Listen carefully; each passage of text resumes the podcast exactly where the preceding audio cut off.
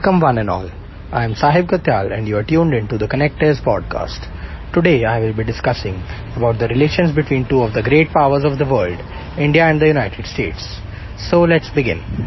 It was on the 15th of August 1947 that India attained independence. Partition was on the move with lots of killing, rapes taking place on both sides of the border. Trains full of dead bodies were running to and fro. Harry Truman was the President of the United States during that time. Both India and Pakistan were emerging countries which had a huge burden of developing themselves. For this, foreign support was necessary. But still, unlike other countries, Indian leaders prioritized nation's needs first rather than agreeing to everything what the United States or as a matter of fact any other country said.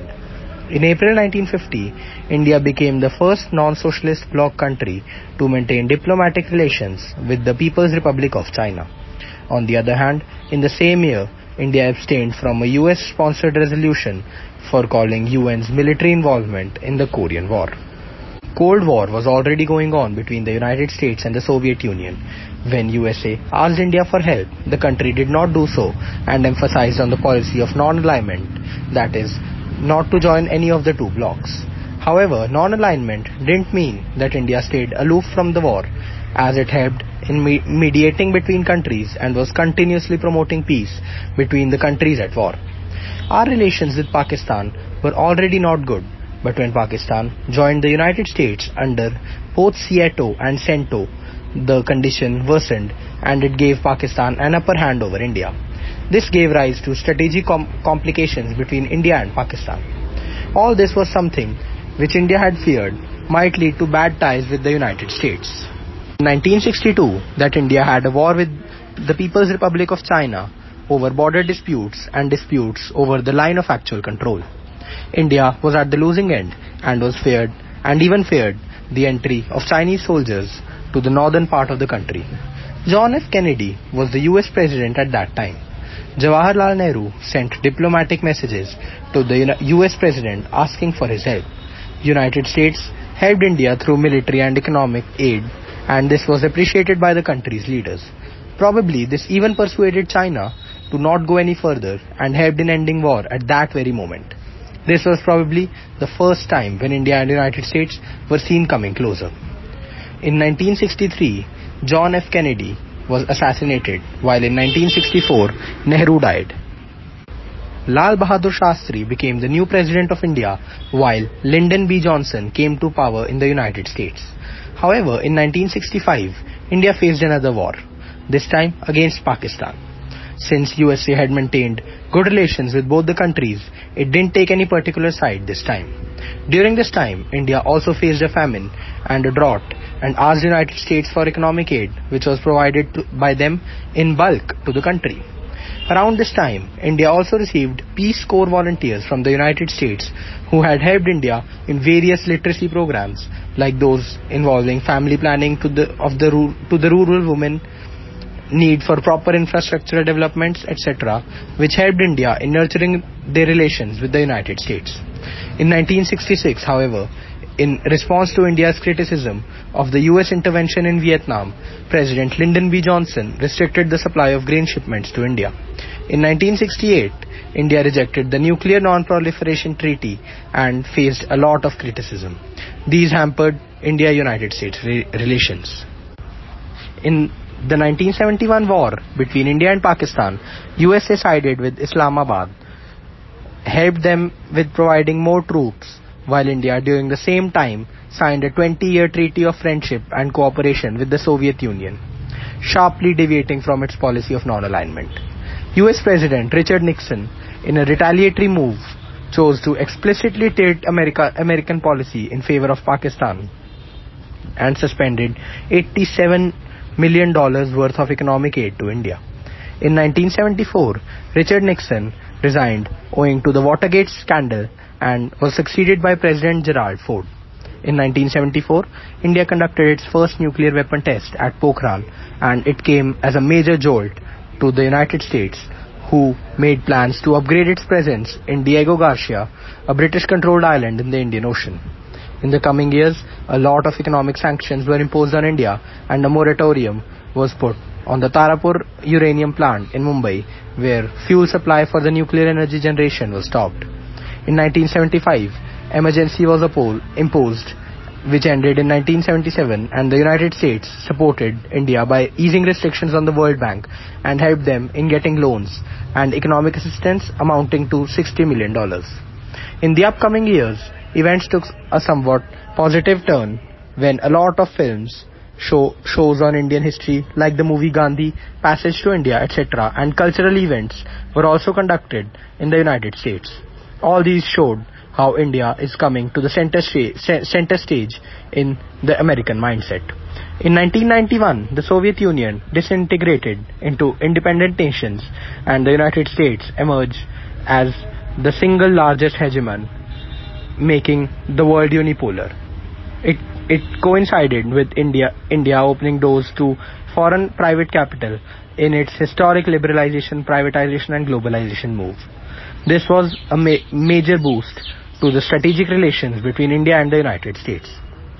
However, in 1998, the Indian government announced the completion of a series of underground nuclear tests close to the border with Pakistan, surprising US intelligence organizations and raising fears that the move could spark a regional nuclear arms race.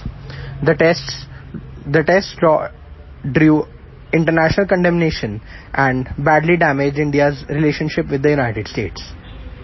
After recalling the US ambassador to India, President Bill Clinton imposed econ economic sanctions required under US law. President Bill Clinton made a visit to the country in 2000 which again signaled warming ties between the two states. US sanctions which were imposed after the nuclear test were now lifted. It was in the next year that 9-11 took place, which strengthened US stance towards India and hampered US relations with Pakistan. Various deals like mangoes for motorcycles, civil, civil nuclear deal took place. In 2008, Chandrayaan-1 was launched, which carried two instruments developed by NASA, and this is this was seen as a step towards US-India space cooperation. Taj Taj Hotel attacks also took place in Mumbai in the same year, which stained the image of Pakistan throughout the world. USA sent FBI members and investigators to India to help with the investigation process. Ensured, this ensured better strategic ties between the two countries. In 2009, the United States and India formally convened the first US-India strategic dialogue. A large high-ranking delegation of Indian officials visited Washington DC and Secretary Clinton lauded India as an indispensable partner. President Obama even said that the relationship will be a defining partnership in the 21st century. Subsequent dialogues followed annually. India's bid for a permanent seat in the UNSC, that is the United Nations Security Council, was even backed by President Obama. An MOU was also signed for cybersecurity cooperation between the two countries. In the coming years, various visits took place. Prime Minister Manmohan Singh and Barack Obama maintained close ties between the two countries. During Obama's presidency, India and the United States inked the Civil Nuclear Cooperation Initiative, the talks of which were taking place since the time President Bush was in power. So it is a framework that lifts the, a three-decade US moratorium on nuclear energy trade with India. Under the agreement, India agreed to separate its civil and nuclear facilities and place all its civil resources under, under International Atomic Energy Agency that is IAEA safeguards. In exchange, the United States agreed to work towards full civil nuclear cooperation with India. Congress gave its final approval in October 2008. The nuclear deal completed in completed in July 2007 made made India the only country outside the non-proliferation treaty that has nuclear capabilities and is allowed to participate in the nuclear commerce. Six months after this, the US Secretary of Defense Ashton Carter and India's Defense Minister Manohar Parrikar signed documents to renew the 10-year US-India Defense Framework Agreement. Since 2014, PM Modi has maintained very close relations with the United States. During Prime Ministers with uh, Prime Minister Modi and Pre President Obama's final meeting in the White House, the United States elevates India to a major defense partner, a status no other country holds. An expansion of the 10-year defense agreement renewed in 2015, the designation which became law in August 2018 meant that India will enjoy some of the benefits of being a US treaty ally such as access to defense technology, though the alliance was not a formal one. In a speech before the Congress, a day later, Modi celebrated his country's growing diplomatic and economic ties with the United States. Two months later, US and India signed an agreement on deeper military cooperation after nearly a decade of negotiations. In 2017, Trump and Modi met for the first time. President Donald J. Trump welcomed PM Modi to the White House for their first face-to-face meeting. Though Trump had raised sharp disagreements with India over trade, climate change and H-1B visas, these issues were sidelined during the Leaders Summit and their joint statement emphasized strengthening of their defense partnership, cooperation on counter-terrorism efforts and boosting economic ties between the countries. Rallies like Howdy Modi, visits by President Donald Trump to our country, supply of hydro hydroxychloroquine during the time of need were some events which have strengthened US which have strengthened the US-India relations altogether. India is not a, is not disposable to the US as it has always served as a brain bank for the country with top engineers, doctors going from our country and working with firms there. India's po position against radicalism and terrorism co corresponds with that of the United States.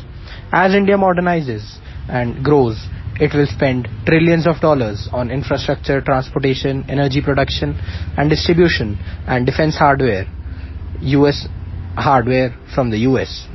US firms can benefit immensely by providing expertise and technology that India will need to carry out its, its sweeping transformation. US on the contrary is important for India due to the fact that it is a superpower and that its hegemony is well established. In, in situations like the ongoing one where LOAC is being conflicted and prospects of war are high, US is the only country India can reach out for in a situation of desperation. So this was it from this episode of the Connectere podcast. I would love to hear your views regarding the India and the United States eh, regarding the relations between India and the United States. Do reach out to us in the comment section.